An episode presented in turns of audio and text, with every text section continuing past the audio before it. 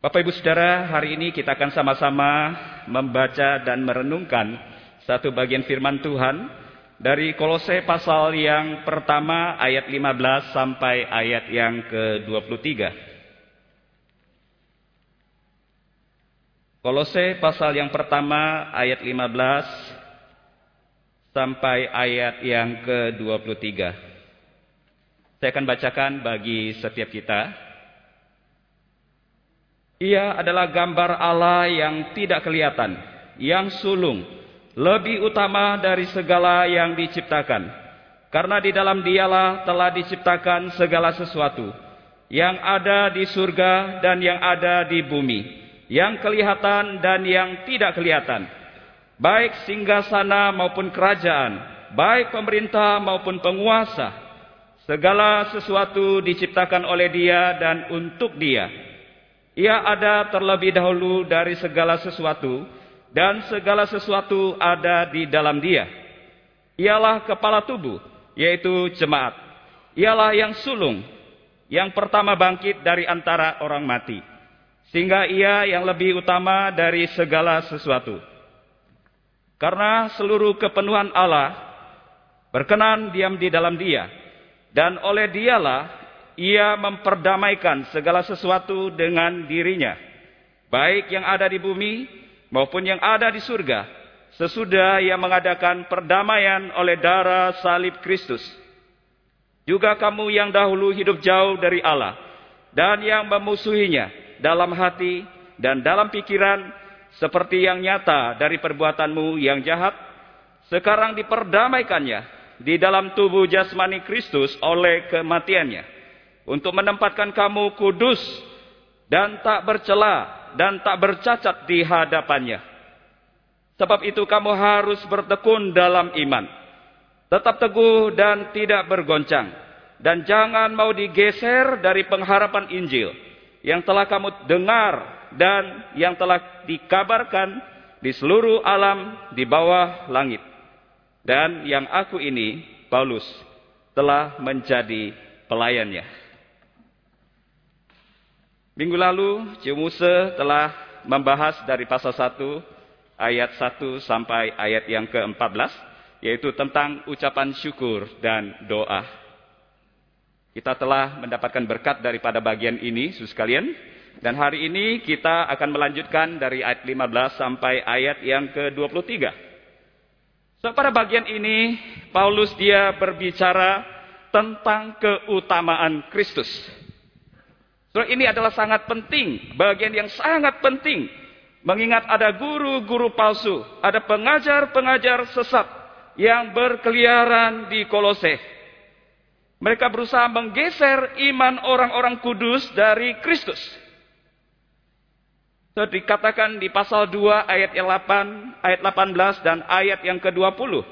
Dikatakan pengajar-pengajar ini mengajarkan penyembahan kepada malaikat-malaikat mengajarkan takluk kepada roh-roh dunia. Dan bahkan mereka mengklaim diri mereka mendapat penglihatan-penglihatan dari Tuhan. Supaya apa saudara? Supaya orang-orang percaya di kolose itu percaya. Mereka itu berasal dari Tuhan. Pengajaran mereka berasal dari Tuhan. Padahal Paulus katakan apa saudara? Padahal Paulus katakan bahwa ajaran mereka itu bukan berasal dari Kristus. Karena itu Bapak Ibu Saudara di ayat yang ke-23 Paulus katakan jangan kamu mau digeser dari pengharapan Injil. Jangan terpengaruh. Jangan percaya kepada mereka. Jangan kemudian mengikuti mereka. Karena pengajaran mereka itu bukan dari Kristus, itu semua hasil pemikiran manusia yang dikuasai oleh roh-roh duniawi. Kalau percaya kepada pengajaran mereka dan kemudian mengikuti pengajaran mereka, maka akan ada kerugian yang sangat besar yang akan dialami. Karena apa saudara? Karena pada akhirnya semua yang tidak menyembah kepada Kristus itu akan mendapatkan hukuman yang kekal. Karena itu Paulus katakan, Jangan percaya kepada ajaran mereka. Jangan ikuti ajaran mereka yang mengajarkan menyembah kepada malaikat. Yang mengajarkan takluk kepada roh-roh dunia. So sekalian, di ayat yang 15 sampai ayat yang ke-22, kita melihat di sini Paulus meneguhkan iman jemaat Kolose dengan menjelaskan siapa itu Kristus. Agar mereka dapat berdiri teguh dan tidak menjadi goyah. So mari kita belajar tiga hal sekalian dari bagian firman yang kita baca hari ini. Yang pertama adalah Kristus dan Allah. Di ayat 15a, Paulus mengatakan, ia, yaitu Kristus, adalah gambar Allah yang tidak kelihatan. Kristus adalah gambar Allah. Allah yang tidak kelihatan. Saudara, Allah itu roh. Allah itu tidak berwujud. Allah itu tidak berbentuk. Karena itu Allah tidak dapat dilihat. Di perjanjian lama, sus kalian, Musa memang mendapatkan perlakuan khusus. Tuhan izinkan dia untuk melihat Tuhan, sus kalian. Tetapi itu juga hanya bagian punggung Tuhan saja. Kenapa, sus kalian? Karena Tuhan bilang, tidak ada seorang pun yang dapat bertahan memandang wajahku. Semua orang yang memandang Tuhan itu tidak akan dapat hidup. Keluaran pasal 33 ayat 20 dan 23 sus kalian. Saudara, itulah sebabnya sus kalian Allah itu berinkarnasi. Allah itu menjelma jadi manusia. Yaitu manusia Yesus Kristus. Agar melalui Yesus Kristus, sus kalian manusia bisa mengenal Allah. Manusia bisa melihat Allah. Saudara, dalam satu pembicaraan Yesus dengan murid-muridnya saat dia berbicara tentang rumah Bapa. Yohanes pasal yang ke-14. So di situ Filipus minta kepada Yesus, "Tuhan, tunjukkanlah Bapa itu kepada kami." Saudara, selama ini murid-murid hanya mendengar Yesus bicara tentang Bapa. Tetapi mereka tidak pernah melihat Bapa itu seperti apa. Karena itu Filipus di dalam bagian ini dia berkata, Tunjukkanlah Bapa itu kepada kami, itu sudah cukup Tuhan. So, ada satu kerinduan untuk melihat Allah itu seperti apa. Tetapi apa jawab Yesus, saudara? Yesus menjawab Filipus, dia berkata demikian. Barang siapa melihat aku, dia itu melihat Bapa. Barang siapa melihat Yesus, ia telah melihat Bapa. Kenapa Yesus berkata demikian, Yesus kalian? Karena di dalam Kristus tercermin kepribadian Allah. Tercermin sifat dan karakter Allah. Di dalam Yesus melakukan mujizat, Yesus kalian, tercermin Allah yang maha kuasa. Allah yang sedang memberikan pertolongannya kepada umatnya. Di dalam kehidupan Yesus yang tidak bercela itu, saudara sekalian, kita melihat kekudusan Allah, kesucian Allah. Dan di dalam pengampunan yang Yesus berikan, sekalian, kita melihat anugerah Allah yang berlimpah-limpah yang diberikan kepada manusia yang berdosa. So itulah sebabnya Yesus sekalian dikatakan Kristus adalah gambar Allah yang tidak kelihatan. Allah yang tidak terlihat itu menjadi nyata menjadi dapat dikenal di dalam Kristus Yesus. Saudara, seperti Kristus adalah gambar Allah, saudara, hidupnya mencerminkan Allah yang tidak kelihatan itu. So, Paulus berkata dalam Roma pasal 8 ayat 29 bahwa kita dipilih, kita ditentukan dari semula untuk menjadi serupa dengan gambaran anaknya. Ini artinya apa saudara? Ini artinya Tuhan mau seluruh hidup kita mencerminkan Kristus.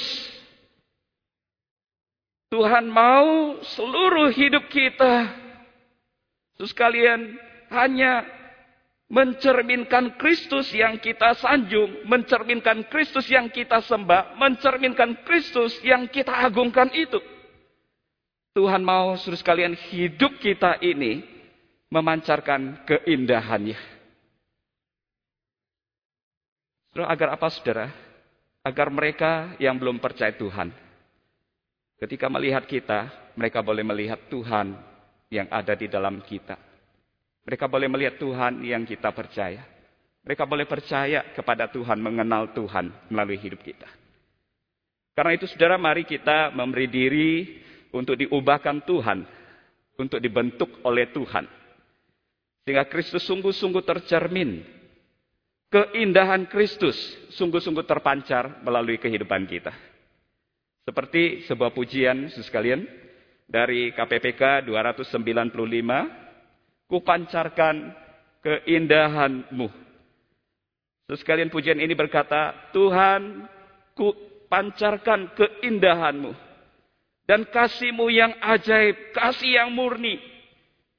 Budi bahasaku disucikan rohmu.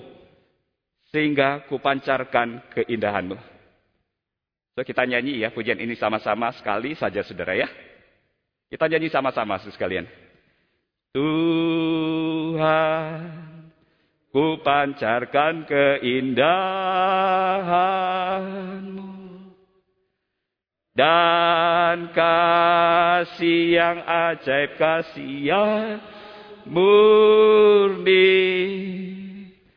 Budi bahasaku disucikan rohmu hingga ku pancarkan keindahanmu.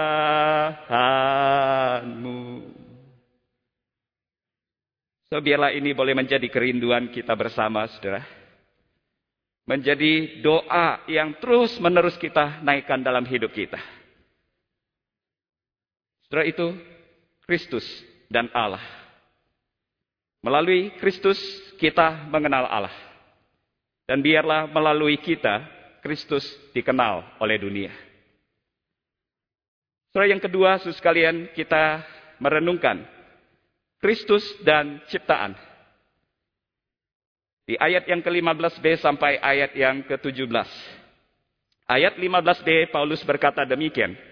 Yang sulung yang lebih utama dari segala yang diciptakan.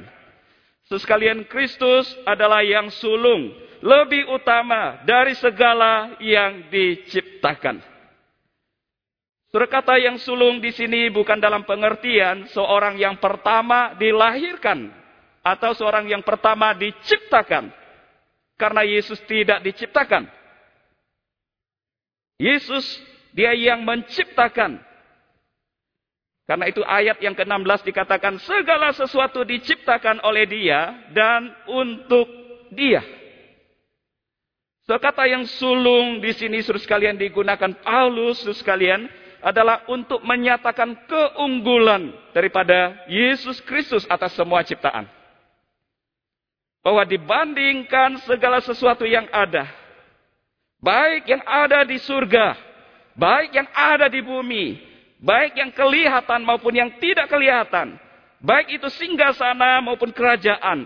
Pemerintahan ataupun penguasa. Dibandingkan semua itu sekalian. Yesus dia lebih tinggi. Yesus dia lebih utama. Yesus lebih dulu ada sekalian. Karena itu saudara di ayat yang ke-17. Yesus sudah ada sebelum segala sesuatu ada. Dia sudah ada dalam masa kekekalan sekalian. Itulah Yesus Kristus dah. Dan kalau kita melihat di ayat yang ke-18 sekalian, Paulus sekali lagi dia menggunakan kata yang sulung untuk kebangkitan Kristus. Saudara, padahal saudara sekalian, kita melihat dalam Alkitab ada begitu banyak orang yang dibangkitkan, yang pernah dibangkitkan sebelum Kristus bangkit. Tetapi kenapa Paulus mengatakan Yesus yang sulung. Terus sekalian kalau kita lihat di PL, Ada anak dari seorang janda Sarfat yang dibangkitkan oleh Nabi Elia.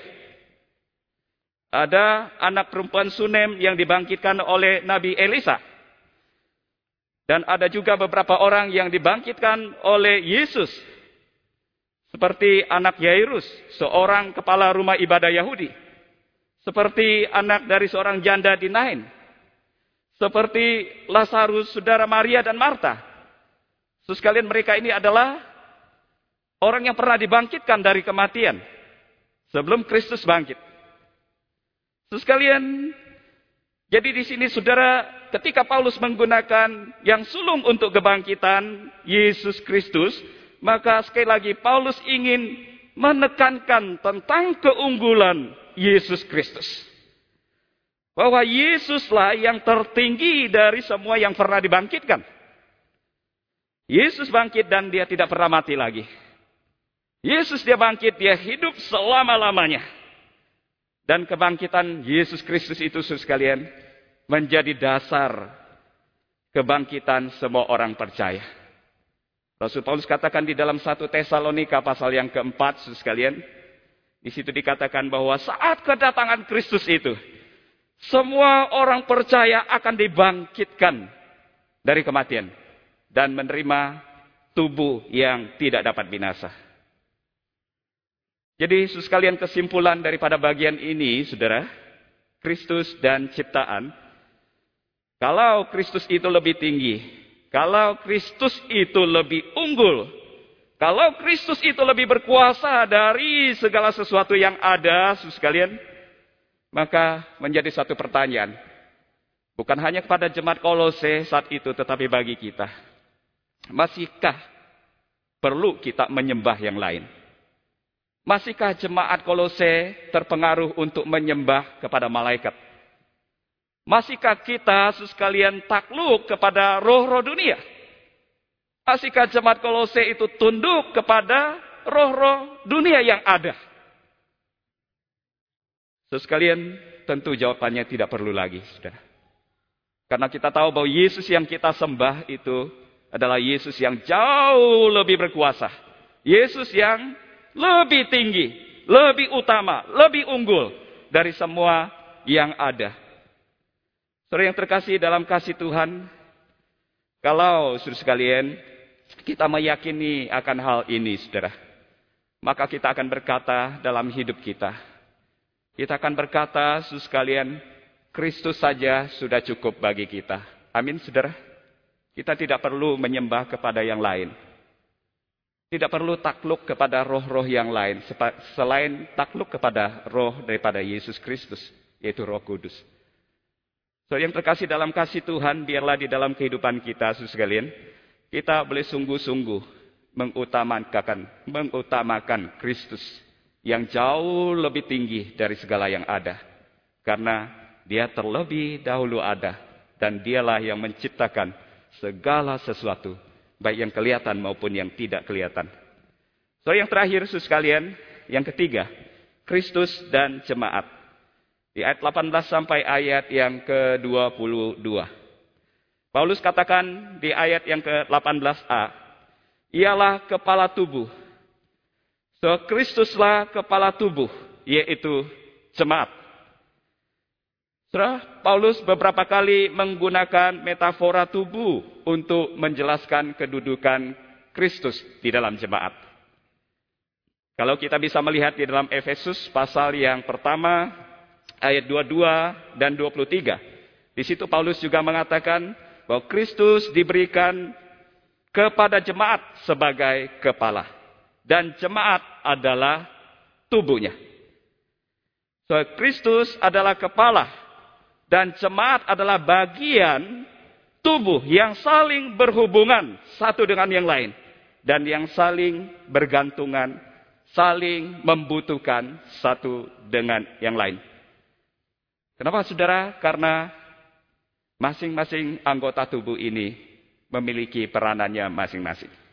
Sama seperti tangan sekalian dan mata.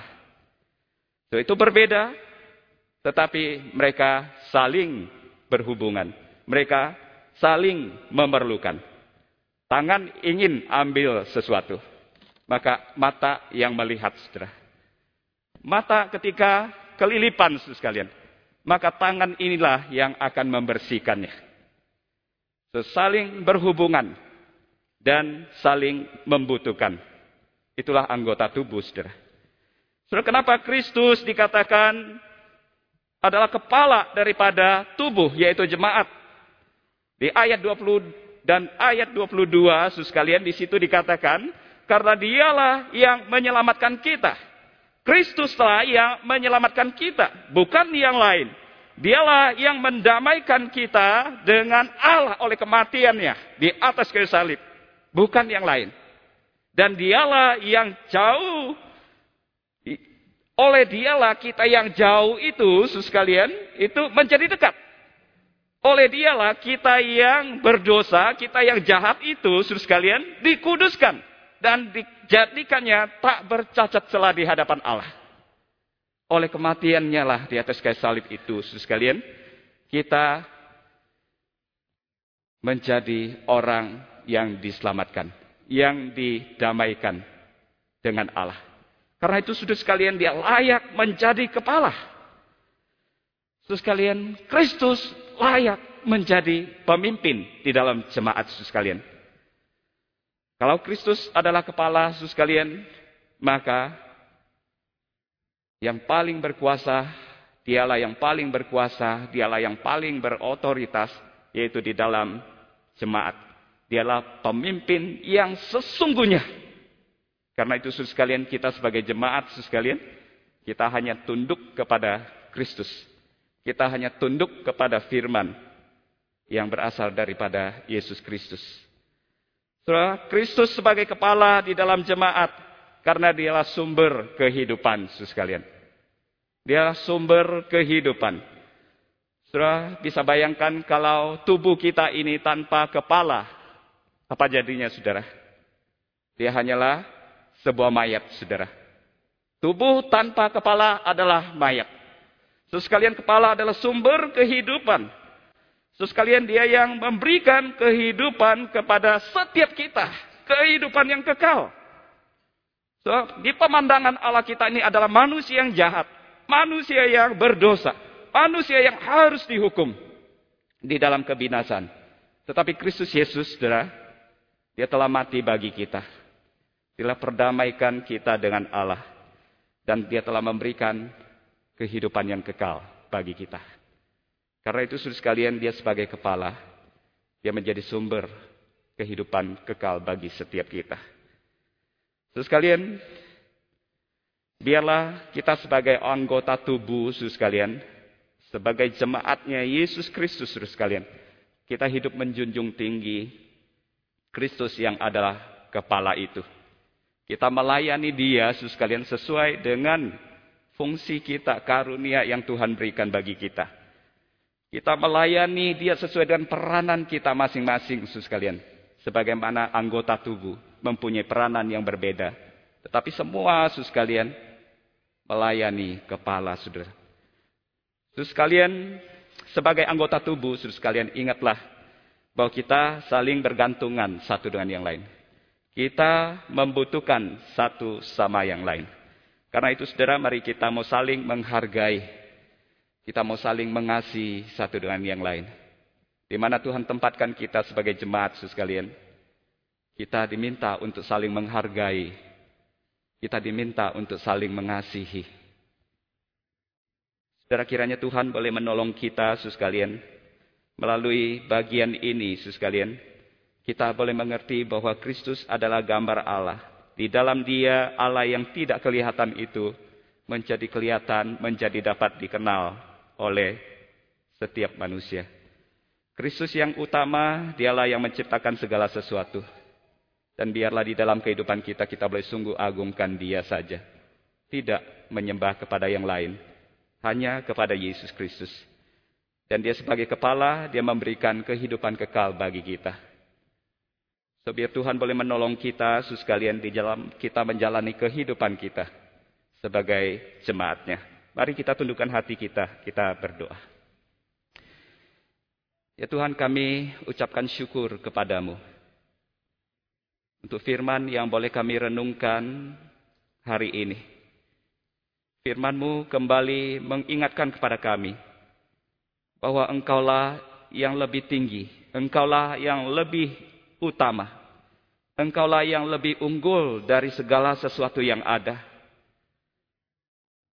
Karena itu Tuhan, hanya kepadamulah kami percaya, kami menyandarkan diri kami. Hanya kepadamu lah ya Tuhan, kami menaikkan puji sembah kami. Tidak kepada yang lain. Kami bersyukur kepadamu ya Tuhan. Oleh karena engkau begitu mengasihi kami. Engkau pilih kami, engkau tentukan kami. Menjadi serupa dengan gambaran Yesus Kristus. Karena itu Tuhan biarlah di dalam kehidupan kami ini. Kami boleh terus belajar. Kami terus tundukkan diri kami. Kami terus boleh dibentuk oleh Tuhan. Untuk semakin serupa dengan Kristus. Kami rindu Tuhan melalui kehidupan kami ini. Setiap orang yang melihat kami. Setiap orang yang mendengar kami. Setiap orang yang menyaksikan kami Biarlah Tuhan mereka juga boleh melihat Kristus. Kristus yang tidak kelihatan itu menjadi nyata. Menjadi dapat dikenal melalui setiap kehidupan kami. Terima kasih Bapa. Kami bersyukur, kami berdoa hanya di dalam nama Tuhan kami Yesus Kristus. Amin.